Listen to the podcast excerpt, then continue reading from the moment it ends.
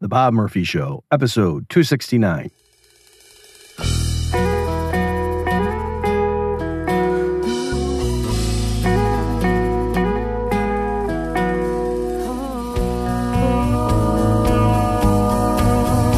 There's a tidal wave coming. What you gonna do? Get ready for another episode of The Bob Murphy Show, the podcast promoting free markets, free minds, and grateful souls. It's your source for commentary and interviews conducted by a Christian and economist. Now, here's your host, Bob Murphy.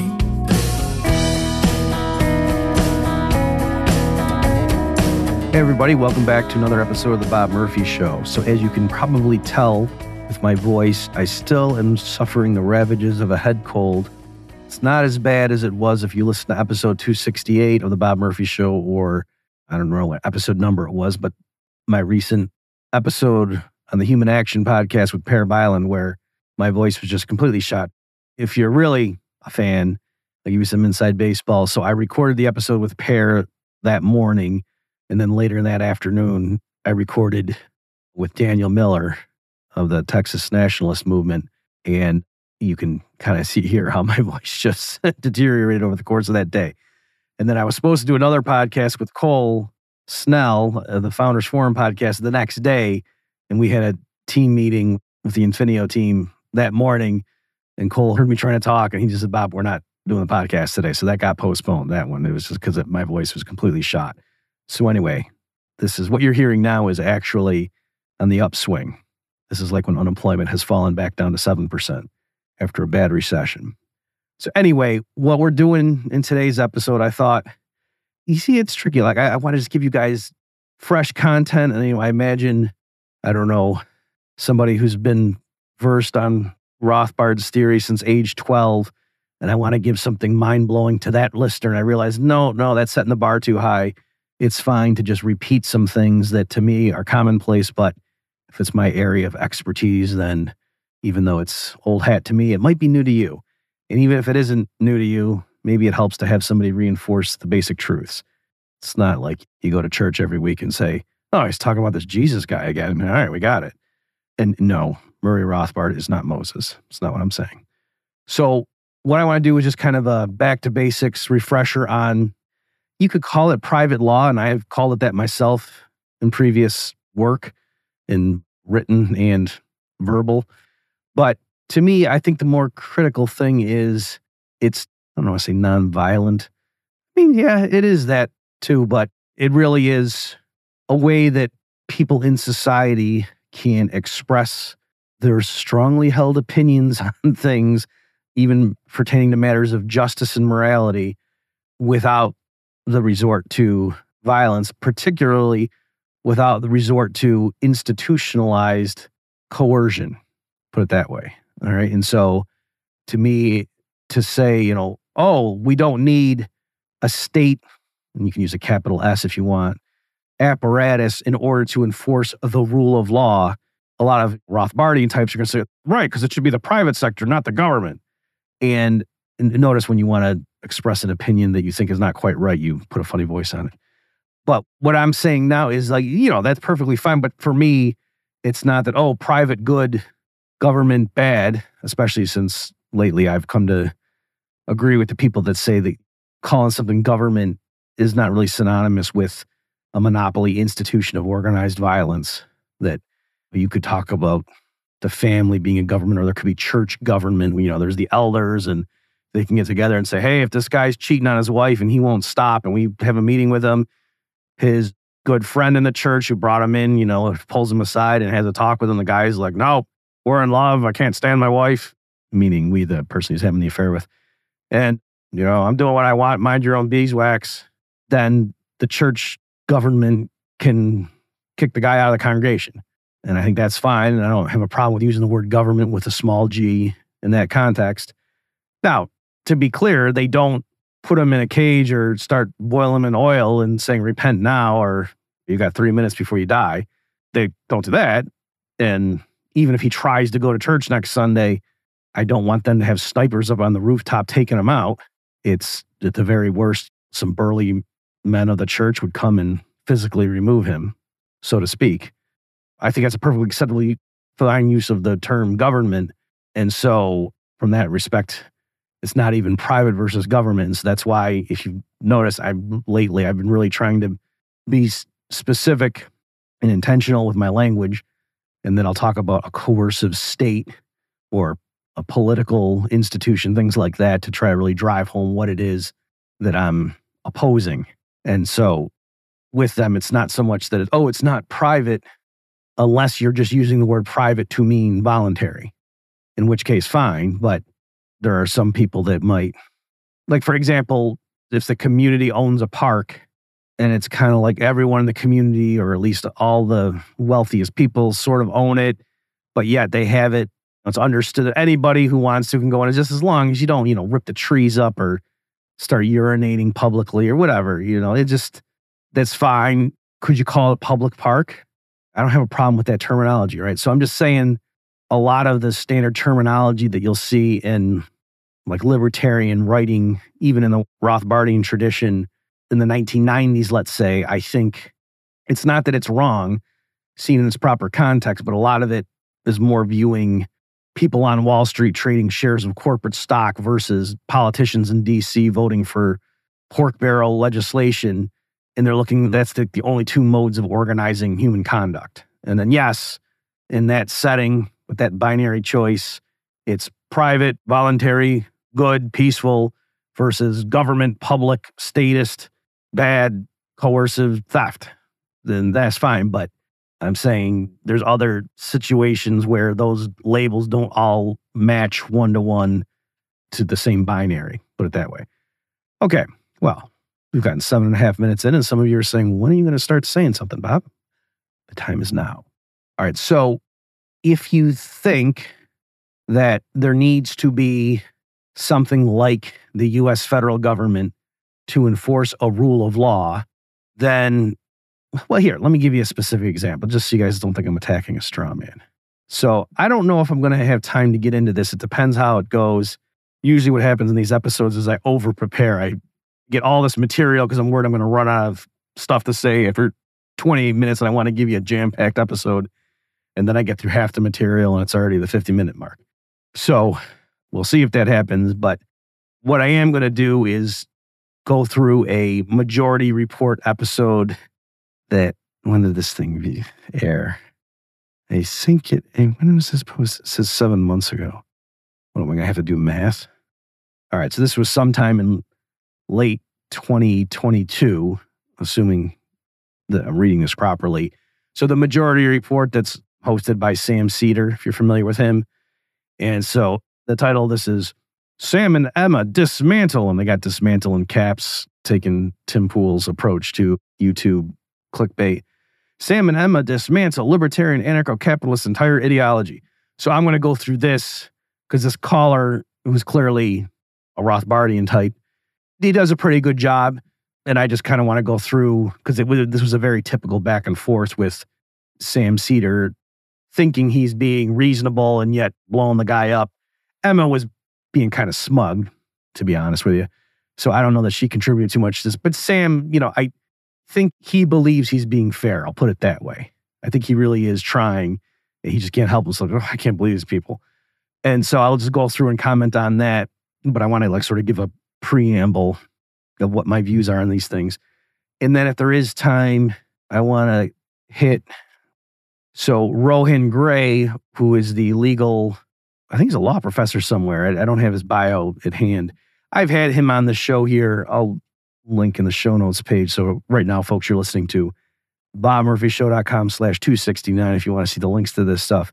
So I have talked to Rohan at length. So he's a big star now in the MMT, modern monetary theory universe. So I had him on this show a while ago where we went through like a lot of the constitutional framework for the trillion dollar platinum coin. And we touched on some just basic MMT stuff in that, but we were mostly doing a deep dive because he's done a lot of work on, he claims that it's perfectly legal and constitutional for, I guess, what, the Treasury to mint a platinum coin and stamp $1 trillion on it and then go hand it over to the Fed and say, deposit this into our account. And so that's what we talked about. But anyway, Rohan, and this just came to my, well, this was actually funny.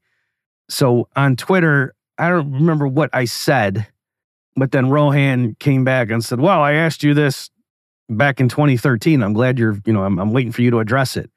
And he posted a link to his blog where back in 2013, he did like a five part blog series analyzing my debate with Warren Mosler.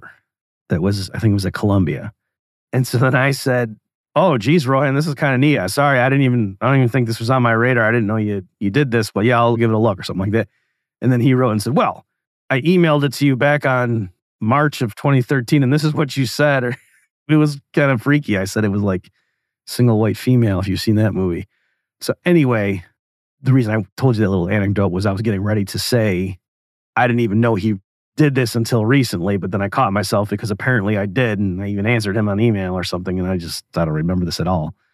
So anyway, part four of his five part response is he riffed on I made this offhand remark because Warren Mosler, who's a huge giant founding father in MMT, in case you know who he is, during our debate, I made an offhand remark. I didn't like taxes. Like I didn't think taxes should exist in an ideal society.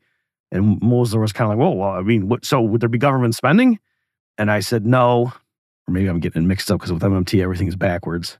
But in any event, he was surprised. He said, "So there'd be no taxes?" And I said, "Right, no taxes." And then he said, "So are all Austrians like that?" And I clarified, saying, "Well, not all Austrians believe this, but yes, a lot of them do think that you know taxation is illegitimate." Blah blah blah.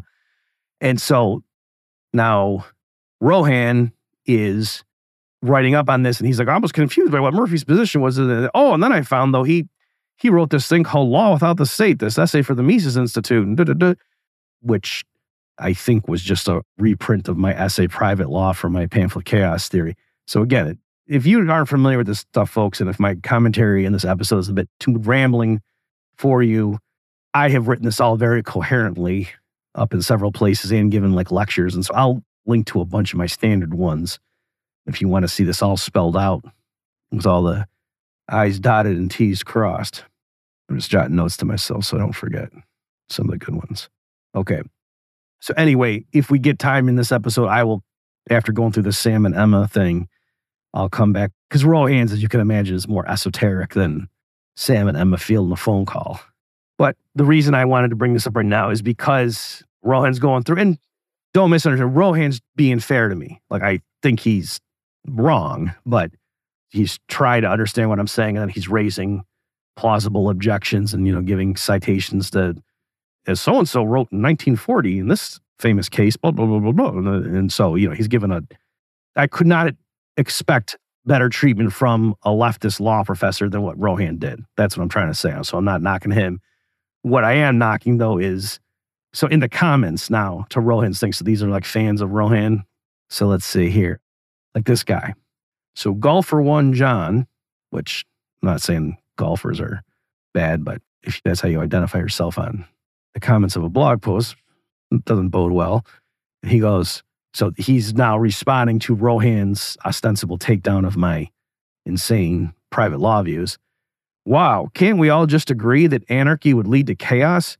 Do we need a complex legalistic analysis to say that absent a law enforcement authority, gangs of thieves and murderers who did not agree to the social compact would terrorize the land. What's funny is like he just literally described the state, but okay. Who would stop them? Other gangs of thieves and murderers? Again, this is like the modern world populated by nation states. Competing for turf in the free market? How would the weak enforce their basic rights and property rights in such an environment? It's madness to think that real people could live in peace without the rule of law enforced by a government that had the sole power to enforce it. What would be the state of black people in the US today if there were no federal government to enforce human rights? If this is an accurate portrayal of Austrian views, then why do we dignify them by debating with them? Right. And then Rohan actually tries to explain, well, well, the reason I'm, you know, bringing up Murphy's views is blah, blah, blah. And, you know, Rohan's not. Again, I'm not knocking Rohan here. He was cool with me. He could have easily just, you know, high five this guy saying, I know, right? These guys are nuts. But he didn't say that. Okay. But that golfer one John's response is typical in this genre. So what I want to say is if that's where you're coming from, maybe not as smug. So here's just a few thoughts on that position. So, for one thing, do you support a worldwide single world government? Right? Because how could it be that, you know, somebody in in Europe, what about the plight of black people in Europe? I mean, don't we need to make sure that there's one world government? And now maybe some people do think that.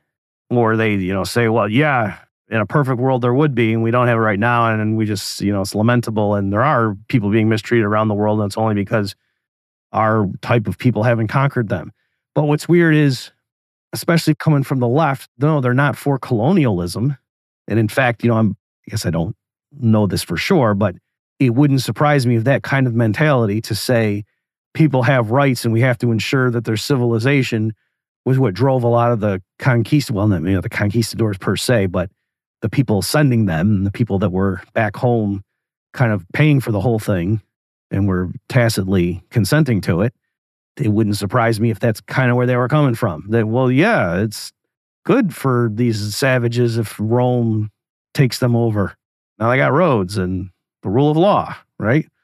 So it is interesting that a lot of the same people who bristle at the horrors of colonialism and we have to give localized sovereignty and independence to African nations and get the West's meddling dirty hands out of their affairs want those same governments to impose a rule of law domestically because otherwise minorities would be disadvantaged. So, like the same United States that, put it this way, it wouldn't shock me if this guy, Golfer One John, is all on board with the 1619 Project and thinks that the modern United States was founded on the backs of slaves and owes all kinds of reparations. And at the same time, is horrified that if we didn't have the federal government around, what would happen to these poor black people. Now, I'm not saying it's an outright contradiction. He could come back and say, I'm sure, right, it's, uh, you know, modern progressives finally have taken over the machinery of the state and we're going to rectify, uh, rectify, rectify these past injustices that the bad people, when they were in charge, inflicted upon powerless minorities and left to their own ways, those rich white people would do the same thing again. So, okay, But there does seem to be at least a bit of a tension there where Western governments are responsible for some of the worst horrors in history, particularly vis a vis powerless minorities and foreigners. And we also want current Western governments to have absolute domination over all of their peoples to protect the minorities and the rights of immigrants and such. It's kind of weird. So, in any event, though, just to again finish the point, in different contexts, people would be horrified by the notion of a one world government. And yet, at the same time, a lot of this just casual, matter of fact arguments for why we need to have one government apparatus in charge of enforcing the law over everyone in our country. Those arguments, there's nothing magical that happens at the border. So, in other words, if you are okay with there being a Canadian federal government, a US federal government, and a Mexican federal government, or I don't know if they call them central governments. If that's okay with you, and you realize that, yeah, murder is kind of illegal in Canada and it's kind of illegal in the United States and it's kind of illegal in Mexico, and there's differences in how much time do you serve and what's the difference between manslaughter and second degree and blah, blah, blah. Sure, that's all different in the different places, but to say, is murder illegal in all those three areas? Yes. If you're okay with that and you don't think there needs to be one North American government to ensure that murderers don't just get to walk around picking people off, then why does there have to be one federal? Also, notice, even this example, the federal government does not prosecute you for murder. That's a state government thing. All right. But I don't know that the people making this argument realize that. Okay. So if you're okay with it not being handled by a continental wide government and that that doesn't violate the rule of law, then why does there need to be a US federal government? Why does there need to be a New York state government? Why couldn't it just be smaller zones or jurisdictions? All right, so that's one element. Now, you might say, if you're more sophisticated, like, okay, but even there, if I understand your proposal, Murphy, it's not merely that you're wanting to have smaller governments, like what you're proposing is actually qualitatively different. It's that at any given time, there's no single group that's in charge. It's not just that you want there to be like little kingdoms or fiefdoms that happen to be smaller, and then it's just the benefits of competition, and you can kind of move freely from one kingdom to the next. And there's the current land area of the 48 states. Instead of that, what if there's 4,800 little kingdoms and they all have their different tax rates and speed limits on their publicly owned roads and they have all have government schools, but they have different curricula and parents can move around and and that's not what you're saying, Murphy, even though, you know, that actually probably would be better than the current system. But right, that isn't what I'm saying. I'm saying to have there be private property and the owners can set whatever rules they want and then we'll just see what happens. That it's not merely that I'm just wanting more decentralization per se or more secession. It's that it would be qualitatively different. And there could be, just like I don't have a problem with there being General Electric is a big company and it ships its products all over the world, or Bausch and Lomb is a big company and they ship their contact lenses all over the world. And I'm okay with that. It's not that I need there to be tiny little shops making contact lenses for everybody within a three mile radius, and that's it. That's obviously not what I think needs to happen. So, likewise, with judicial rulings and things, there could be some judge that's just really awesome in cases of home invasion. And maybe they arrange it and he does Zoom meetings and things and he has aides assist him in collecting the evidence and whatever. And he just mm-hmm. rules on thousands of cases a year for people. Sometimes they're very remote from him. And that's okay. It's not that that guy has to have like a radius around him and he handles all of the property or home invasion cases in that region. That doesn't have to happen. Okay, so if that kind of system seems crazy to you, and well, gee, how could there be a rule of law with this patchwork and this overlapping zones of authority and what the heck? And nobody's in charge. Well, I've just described science to you. I've just described all other kinds of areas of human excellence where there's a meritocracy. And there seems to be a quite elegant order in it. Right? There has to be, you know, some group of people in charge of mathematics. Otherwise, people would be saying two plus two equals five. And incidentally, right now, people are saying two plus two equals five in various universities, but I would blame that on state intervention. I think if you didn't have government funding, and by government, there's no way I'm going to be able to avoid using the term government funding. Like that's just, we know what I mean. I don't mean the church acting as in the capacity as a government. That's not what I mean. When I say government funding of schools, you know what I'm talking about. I think that you wouldn't see college professors seriously arguing that two plus two equals five were it not for the heavy involvement of the state in higher education right now. Also, too, before I almost stopped myself, but I didn't want to get you too mixed up with all these different tangents I was making. But when I was explaining, oh, well, gee, if just because we have governments, central federal governments in Canada, the US, and Mexico, doesn't mean people just walk around shooting people people do walk around shooting people right now. It's because the state does such a bad job of law enforcement, right? So it's funny how this alternate Mad Max world that we're depicting probably isn't more violent than South Side of Chicago is right now. And it's not because, oh, in the South Side of Chicago, we have Rothbardia. Okay, so you do have order in science and mathematics and things like that. And even though there's nobody, quote, in charge of it, you say, well, but what determines, I mean, uh, maybe a wrong proof would get published in a math journal. How do we? Well, no, because there's an editor and he's or she sends it out to referees. And then if it does get published and there is a mistake, somebody's probably going to catch it at some point and then it'll be corrected. And da, da, da. but how? I mean, what if the whole profession just says that even though it is wrong, they just say, no, it isn't. The public can't know. I mean, we need who guards the guardians? And these are all legitimate things. And if you didn't see it working in practice and if you didn't understand that, well, no, math is objective. And the people that are drawn to it, you know, it's not because they want to trick everybody. And it's just, yeah, you could imagine a scenario where if all the existing mathematicians said this thing is a valid proof, even though it wasn't, the general public's not going to go learn topology to say, wait a second here. That's not going to, right? But it's just, uh, I'm not, not going to happen. Do you know any mathematicians in real life? That wouldn't happen.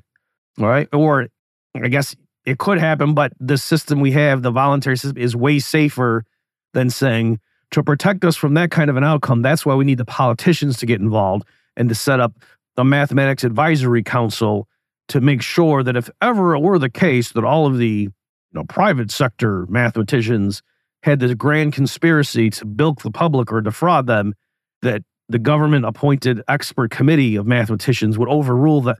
No, that's how you would hijack math and get some crazy stuff being held up as the truth is to have a government commission get involved that was placed above everybody else. That's what would actually allow that danger into the back door. Okay, so if you understand what I'm getting at here, I'm saying just apply that logic to the rule of law. All right, that the way to ensure that basic standard things that are obvious, that like walking up to somebody in broad daylight who's just sitting there in a park on a blanket in the park eating a sandwich and just shooting him in the head, that yeah, that's probably illegal. There's going to have to be a really good story you give for why you just did that, or else you're in trouble. That's going to be illegal in any kind of standard system. And it would only be through crazy, corrupt government intervention that would make that not be illegal.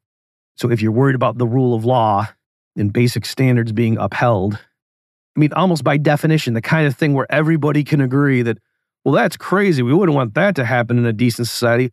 Right. So that's why any kind of organic private sector voluntary system where judges thrive based on repeat business or not repeat, but a word of mouth, put it that way, and reputation. They're not appointed through a political process. Then that's the way they stay in business is by not making crazy rulings that violate basic community norms. And if you say, well, yeah, but the community's fickle, actually, we don't want there to be a popularity contest. Sometimes the law, you know, the correct ruling is an unpopular one. Right. Just like sometimes a grammar expert will explain, yeah, even though people say it this way and it sounds natural, it's actually grammatically incorrect. And this is the right way. Right. So you have that kind of tension where there's a sense in which, I guess now I've switched analogies away from math and science to the spoken languages, or let's say natural languages. Yeah, there, there is this weird tension where there's one sense in which to say, what are the rules of grammar here? Well, in a sense, whatever the English speakers say is correct is correct. Right? It would be weird to say that every single speaker, like if somebody from Shakespeare's time was somehow uh, in a coma or something and woke up today or whatever. I guess you, you get what I'm saying. Come with some crazy scenario where somebody who was alive in Shakespeare's to me, a time traveler from the far future goes and gets him and brings him to our time. There you go. For him to walk around and be like, you guys are all speaking wrong. You're supposed to be saying thou and thee and whatever, and you're not. And so therefore you're all speaking ungrammar. And we would say, no, the English language has evolved since your time. That's not how we talk anymore yes, back in your time, what you're saying was grammatically correct, but now things have changed. There's nothing wrong with saying it. And yet at the same time, it's also true that you could look up in a grammar book and something that is a popular saying could actually be wrong. Even though a lot of the public says it, grammarians could say, you know, actually, this is the correct usage in this situation, even though it might sound funny. All right. So those are all true. And you see, would see analogs of that in judicial rulings.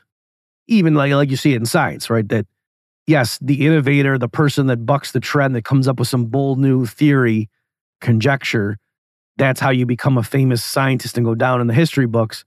But on the other hand, if all you did was just defy what all your peers said, probably eventually you would be excluded and they wouldn't listen to you anymore and you wouldn't get published.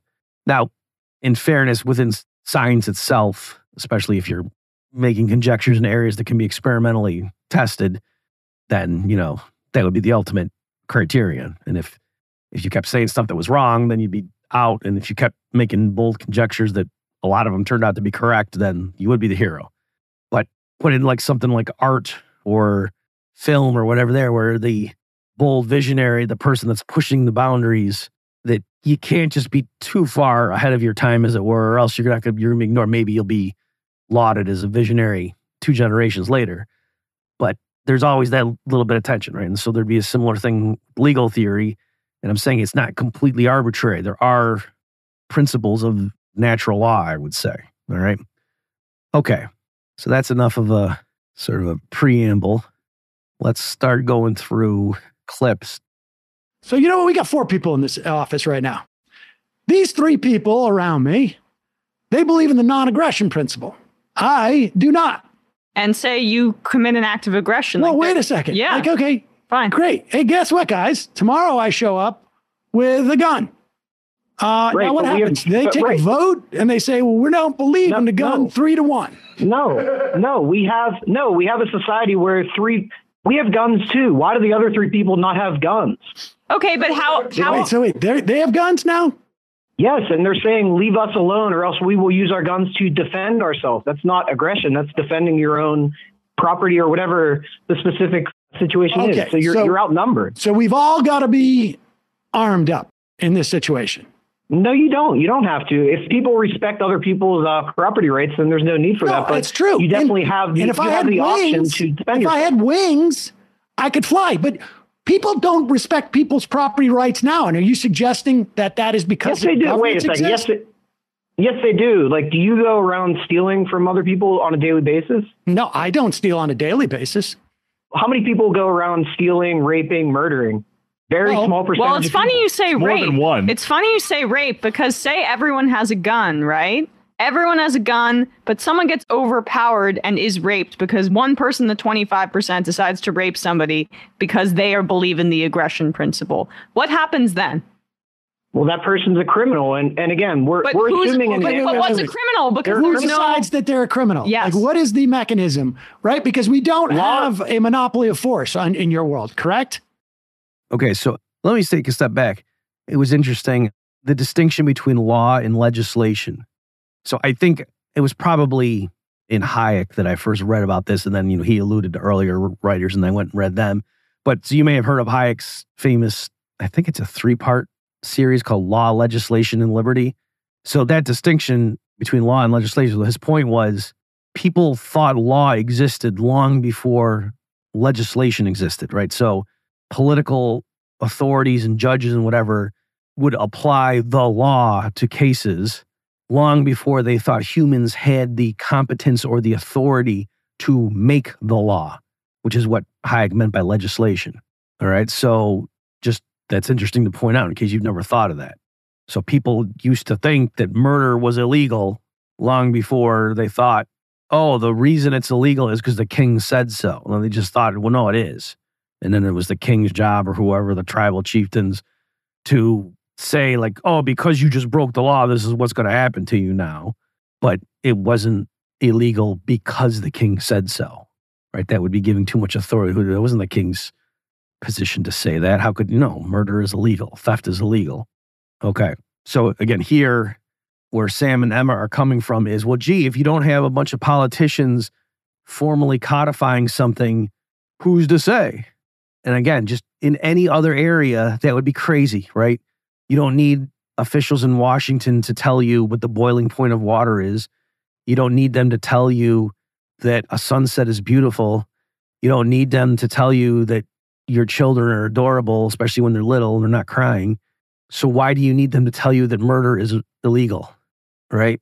Now, it's true if they've hijacked the legal apparatus and they've said we are in charge of this and everyone's kind of been brought up in that system, then you would think that. Just like if you lived, if you were born into the Soviet Union in 1948 and someone said, you know, we don't need the government to be giving us food rations without the government in charge of food through voluntary markets and agriculture and distribution networks and grocery stores, we would be able to feed ourselves.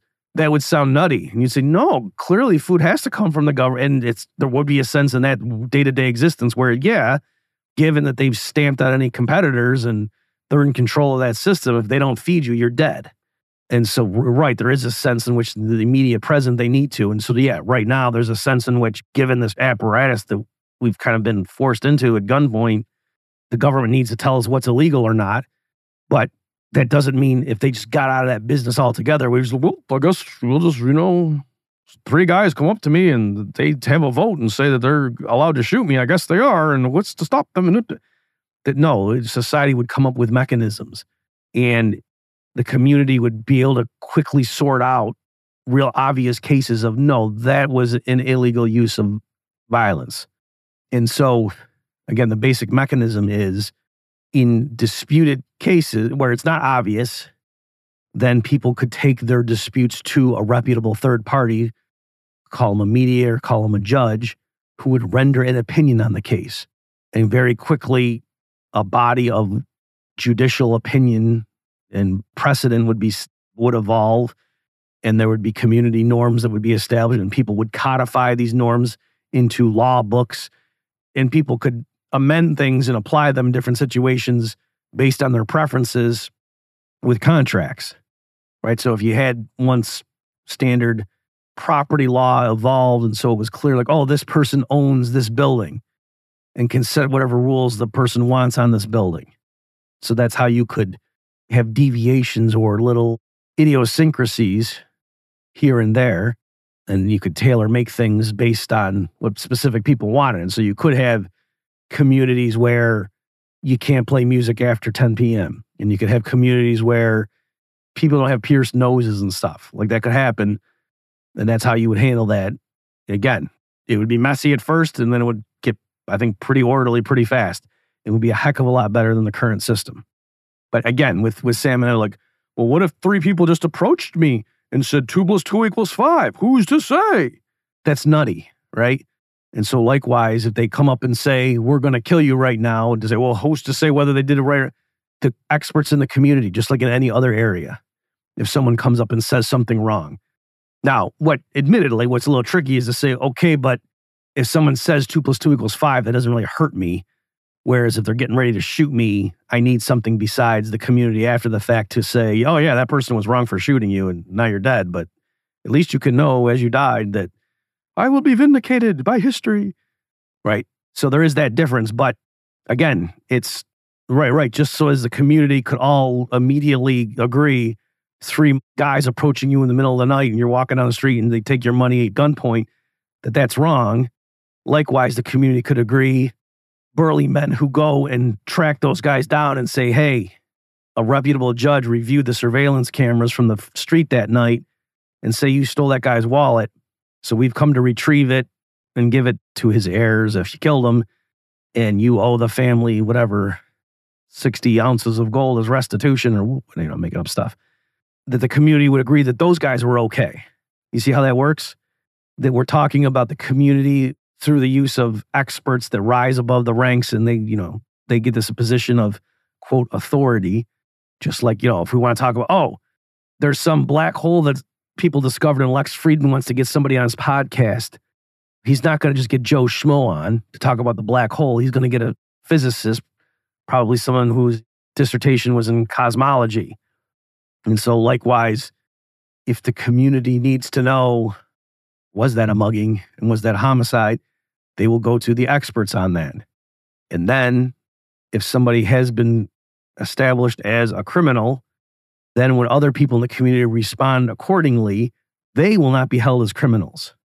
Right? So there's certain things you can do to a convicted criminal that would be illegal for you to do to someone who is not a convicted criminal. So it's not like a contradiction or anything. All right? Okay, so then we come up to another clip where they get into the old canard about oh, the private courts and they have a shootout. Right. In, in this instance, it's like these three here will shoot me with my gun if I'm aggressive. Because as soon as I show right. up with a gun and say, like, hey guys, I'm running this place, and they go, oh no, you're not. They show up with guns the next day and we have a huge shootout. Maybe I take one or two of them out. Maybe I take all three, frankly, because I'm just better at it. And then I wait until there's more people who show up. So you have a bunch of disparate people with force. There is no one to adjudicate anything, right? Who's going to adjudicate? No, there's a pri- there's a there's a private court system. Uh, I'm assuming there's a private court system, which I, I know that you disagree with, but we can get into that as well. well it's not that, that I disagree with it, but okay. I have my private court. You have your private court. Who adjudicates between those two private courts? Okay, but how do we handle it? Okay, so let's assume again that most people in society believe in non aggression. The logic follows that most of these people would pay money, pool their resources together, have a private company defend their property Who rights, and have a court the, Wait, wait, let me ask you this question. So everybody's going to pool their money together, right? They're all almost going to pay like, like almost like dues, right? Well, yeah, I would Okay, view it as like a okay. insurance, insurance, view it as like State Farm rights uh, defense company. State like that would exist rights- in, in okay. this society. Okay, okay. Yes. So now all this, uh, they're going to pay money into the entity, and there's going to be this corporation that's in charge of it, right? State Farm. You Yeah, call them. sure. Okay.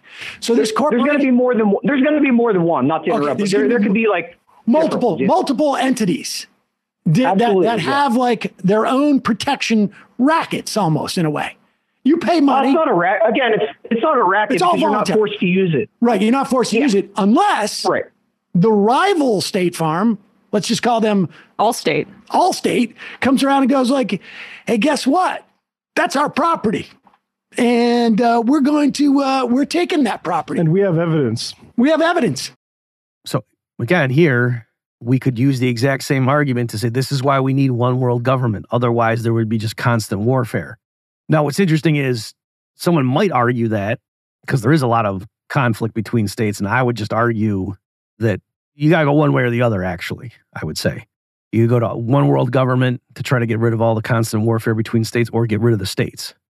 So, so I'm sure you can see what my preference is, but I'm just saying it's funny that the people that say we have to have the domestic world government to prevent shootouts, they typically are okay with there being a bunch of different governments in Europe and that the Mexican government, they don't want the US to take over Mexico because otherwise, clearly, the Mexico and the US would be shooting each other all the time. They don't say that. So, likewise, okay, why would these defense agencies or insurance companies or whatever the group is, private court systems, why would they constantly be duking it out in the streets? That would be expensive. And so I would argue it would be more expensive for them, relatively speaking, than it is for states to do it. Because I don't want to go too far afield here. When the US government spends money, put it this way, I think it's actually in the interest of the US state, if you viewed it as an entity that had goals, to have a constant low level of warfare around the world to always have things where US troops are being deployed. Not like World War II stuff, but like, you know, kind of the current system, how things have been the last 30 years in the United States. That's actually optimal for the health of the US state per se, not for the US people, but the US state, because you want there to be this constant threat and them deploying weapons and getting, and, you know, taxing people and funding the weapons systems. And in contrast, if it were private, and especially like if there were multiple competitive agencies, I think what you would see, well, the big difference is it's easy for the US state to explain why, oh, we need to tax billions of dollars and then funnel that into weapons that are way overpriced and then we're going to use, you know, shoot at these enemies. Whereas a private entity would do better to, for one thing, get a better price on the hardware. And then each missile that it fires that's whatever, $10 million, that's $10 million less in wealth that that organization holds. Whereas for the United States government, there's no person whose bank account goes up by that if they decide to avoid deploying the missiles. Okay, so it's a little bit different. There's sort of a use it or lose it incentive structure for quote public property that's not there for private property. Right. So that's one major difference and why I don't think you would see just like even though occasionally mafia groups would quote go to war, they weren't nearly as long and destructive as when governments go to war. Right. So I think that's one good example to show, or just, you know, right, even, you know, gangs. Yeah, they'll quote go to war, but it's nothing like when states go to war against each other and just think through like the different incentives they face. All right. It's costlier in a sense for the leaders of a private group to take their organization into outright war against a rival. Okay, not only the last clip here I want to play, Sam actually makes a great rhetorical move. So I understand what the where the caller was coming from, the point he was trying to do. And I'm not even saying the caller did anything wrong, but I will give it Sam, you know, is quick on his feet here and he has an apparent zinger. So let's I'll play that and then I'll comment on it. You think the government is evil and oppressive, correct? I mean, I do. Yeah. Yeah. Okay. Is it the majority of people? What the government is? In the, yeah. is, Is, the, the government, government the majority that make up the majority of the people? The amount of people who work in the government is no. that the majority no. of Americans? Is it uh, even close? Obviously not. In fact, no. It's smaller than 25%, isn't it?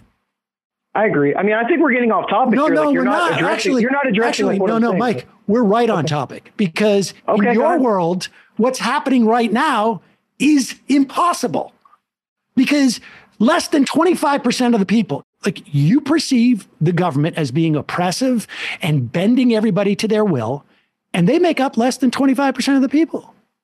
Okay, so again, in case you missed it, I know I haven't played the whole thing, so you might have been missing some of the streams there and the consistency. But the caller, Mike, he kept coming back to saying, well, no, if we're starting out in a framework where most people are law abiding, decent folk, then the fact that there's this minority that's going to flout the community norms and just say, oh, that house on the street that we had nothing to do with, that's our house. We live there now. We're going to just move in and with our AK 47s and get out. And he's saying, no, the community would know that that was wrong. And they would ultimately be outgunned, right? Because by assumption, we're saying if we had a community, you know, a society where most people were law abiding, and he at times was saying, I'm talking about like if less than 25% of the people were criminals, you know, they wouldn't be able to get anywhere because they would be outgunned three to one, right? Because we wouldn't have this monopoly organization. The guns would be distributed uniformly among the population. So, you know, why, Sam and Emma, do you keep thinking the criminals are going to run the show when they're just this minority in, in this organ. You know, if we had a free society with no special privileges given to anybody, then this minority wouldn't be able to enforce their will and da, da, da, right. And so that's where he was coming from to try to get out of the earlier thought experiments of, well, gee, you know, you're just living in the house in the woods and these guys just show up with guns and kick you out. What are you supposed to do? And again, the caller might kept appealing to the fact that, well, the community wouldn't stand for that because you know, these people would clearly be outlaws and you know their views would be in the minority and they would be out even if they did have guns so what? Other people in the community have guns too. And there's more of the law-abiding folk with guns than the criminals. So that's what we're talking about. And you can see how mike didn't even see where this was going. Again i'm not criticizing mike. I'm complimenting sam. I didn't see where sam was going with this either. And sam just goes no stop stop mike. Right now in the real world the government is less than 25% of the population right? And sam goes yeah or sorry mike goes yeah. And he goes okay and you, you think that the government right now, that that group of people oppress and tyrannize everybody else, right? He goes, yeah. And he goes, okay. And then Mike's like, but you're kind of going off point here. What I'm trying to say. And he goes, no, no, no, this is the point. That according to you, this small group of people who form the government right now are a minority in the population, and yet they're completely terrorizing and lording it over everybody else. And that's supposed to be impossible to you. And yet that's how your diagnosis of the current situation is right? And so, again, Mike's worldview is fine, and there is a way out. And I'm not just in the interest of brevity. I'm not going to play Mike's response. Of course, again, go to bobmurphyshow.com slash 269. I will link to this episode, of course, if you want to hear. So Mike did, you know, he gets into this, what I'm going to say right now, too, right? So I'm not even saying that, oh, Mike said one thing, but what he should have said is I'm just going to say in my words. And Mike, I think, had the same response that I do, and, but I'm just going to try to say it in my words also with this stuff too. I said this when I reviewed Dave Smith versus Curtis Yarvin that it's easy when you hear someone else kind of do a debate and then you have two weeks to sit there and think about it and say, oh, well, what I would have said that, you know, so, with all this stuff, this guy Mike was on the phone, he didn't know it was coming. So, anyway, with all of this stuff, like when you say, oh, gee, if we didn't have this state, the mafia would take over, whatever. And there's a huge fundamental difference between all these scenarios in the current system, and it has to do with the concept of legitimacy. Okay, that the reason a small group of people who are the actual constituents of the state apparatus, the reason they have so much power over everybody else right now is because everybody else largely, or most people, agree to this system. Right. So I don't know if you've seen the meme where it shows this mass of people and they're like standing on the edge of a cliff. And then there's like a board, picture like a diving board, a board that's just hanging, you know, that half of it is on the cliff and then it juts out, whatever, like 10 feet the other. You know, so it's a 20 foot board and 10 feet of it is on the cliff, you know, on the ground that's jutting out from the mountainside. And then 10 feet of the board extends past the precipice and is like, you know, just floating there in midair, as it were. And then there's a guy standing at the edge of that thing, looking back at the crowd, and he's just gesturing, and you know, so he's the politician. He's in, he's the one in charge, and those other people, mass people, are just sitting there looking at him. And so it's their way. They're the ones standing on the board, holding it up, right? And so all they would have to do is just step off the board, and that guy's done. But as long as they still stay there, they're fine, right? And so that's the image, and it's Etienne de la Boete. I always forget to pronounce that guy's name. I know I'm saying it wrong. Was the one who really eloquently put this together long ago, where he's saying the public, through their obedience and tacit consent, hold up the political rulers. And in order to bring them down, doesn't take a violent, you don't have to kill them. You don't have to have this violent revolution. You just have to let go. And then the regime collapses under its own weight. Like my, I said this a while ago when I was in grad school.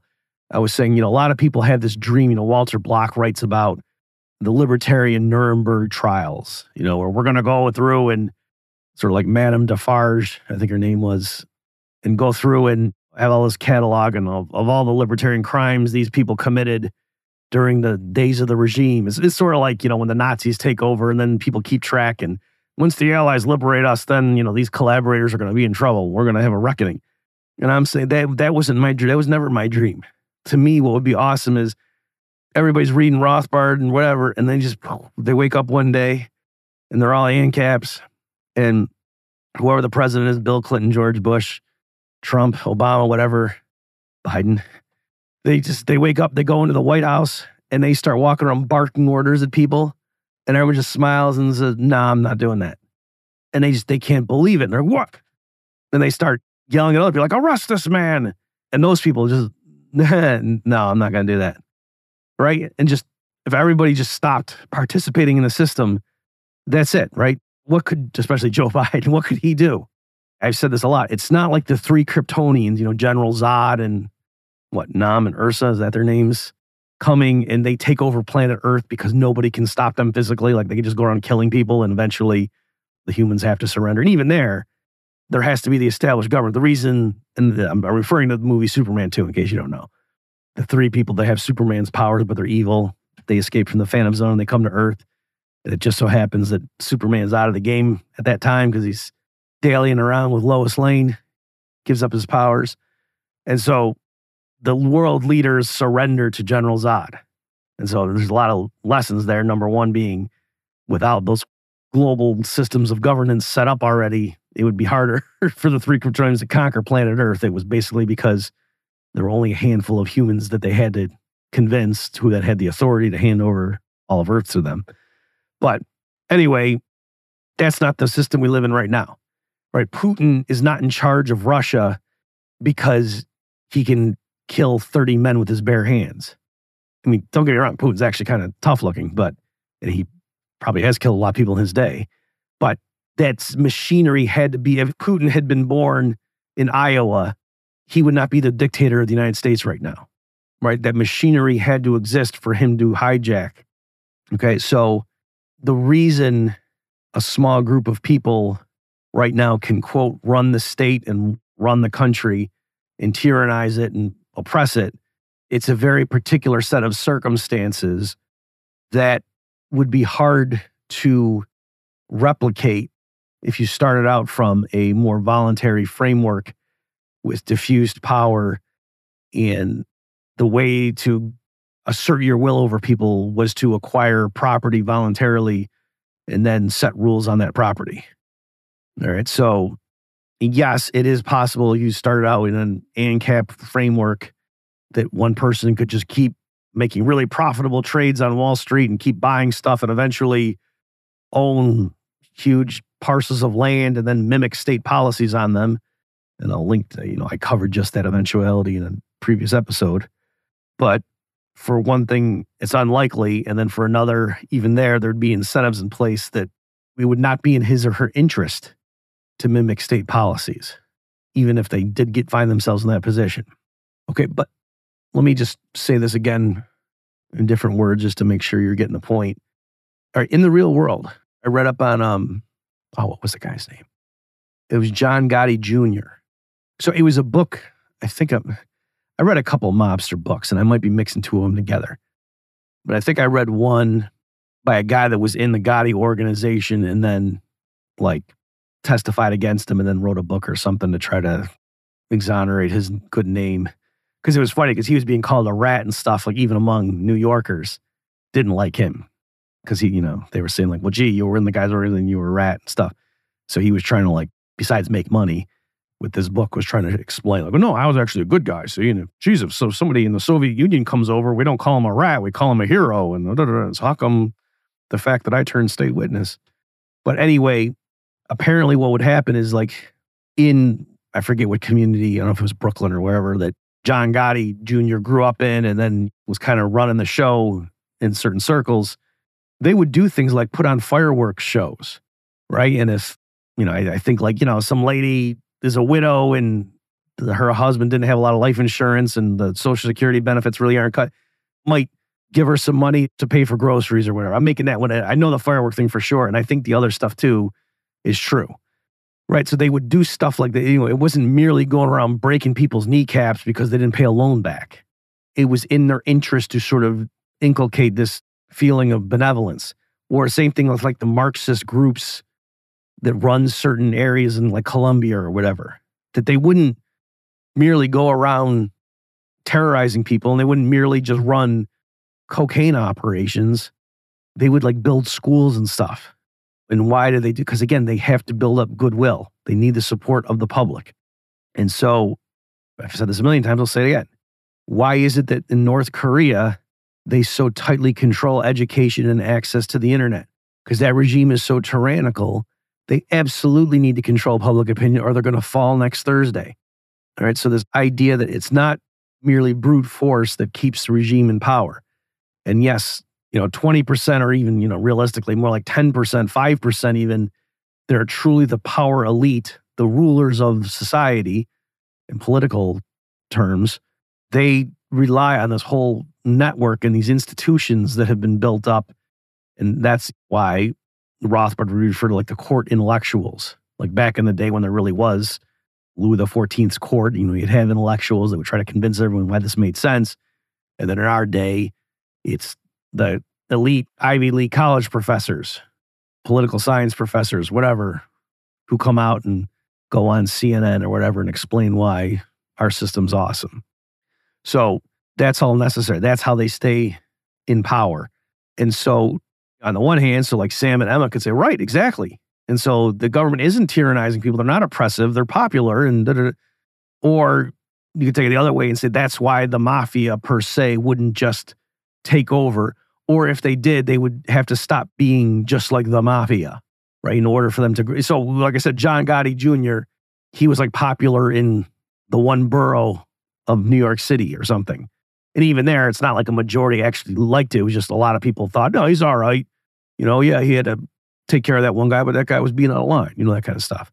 It's not like if John Gotti Jr. said he started going around trying to take 20% of everyone's paycheck that they'd be okay with that. No, then they wouldn't. Okay. So I'm just explaining that so much of this stuff is dependent on ideology, not merely brute force. And so if you started in a more competitive framework, it would be harder for one group to just rise and just keep gobbling people up and expanding unless they were doing things that the public really liked. Okay, so now you could say, okay, but historically, like, isn't that where the state came from? Them, and yeah, so I'm not saying it would be impossible for a state to reemerge, but I guess what I'm trying to say is when ANCAP say, well, no, if we started out without a state and an existing system with just, you know, voluntary property titles and blah, blah, blah, and dispersed law enforcement, rule of law through competitive judicial decisions. And then people try to argue that, oh, within that framework, this organization, this despotic organization would just keep growing and gobbling up all the competitors and would impose a monopoly that would be awful. And, we're, and I'm saying, no, that wouldn't happen. At worst, what would happen is some organization would start expanding and then would start cutting corners and start violating rights and doing things and using lies. And it would reemerge, and the state would reemerge kind of historically the way the actual state did. So I can't rule that out, right? Because the state did emerge. I can't argue that it's impossible for a state to exist because they do exist. But what I am saying is the way that critics of an ANCAP framework, by which I mean anarcho-capitalist, try to demonstrate that that would lead to tyranny. I'm saying no. The only real reason is if you moved away from that framework. So again, if you want to argue that your framework's unstable and it wouldn't last, okay, you know I think that's a decent objection. And the fact that we can't point to Ancapistan thriving for the last 78 years, I think is the biggest objection to it. But the more theoretical ones that say even on its own terms it would lead to something worse than the state. At least under the state, we have the rule of law and competent judges and, da, da, da, and like no, that to me that's crazy. We clearly don't have that. Both empirically, you can see we don't have that, and then theoretically, why would you think that you would have that? So I got, I really don't have too much to say about the Rohan thing. Let me just mention because I know I'm not going to come back to it, so I might as well just. He says this one thing in here. All right, so I say he's quoting me here where I say, just because an arbitration agency ruled a certain way wouldn't make everyone agree with it, just as people complain about outrageous court rulings by government judges. The press would pick up on the unfair rulings and people would lose faith in the objective or objectivity of agency X's decisions. Potential employees would think twice before working for the big firm. And so I had posited this example where people working for this firm have to sign an agreement agreeing that if we have any dispute with our employer, we will submit it to arbitration this agency X. And then it becomes well known that agency X is always just, you know, in the tank for the employer. And there's always rules in the employer's favor when the employees bring up, hey, my contract said I was entitled to this and they're not paying me.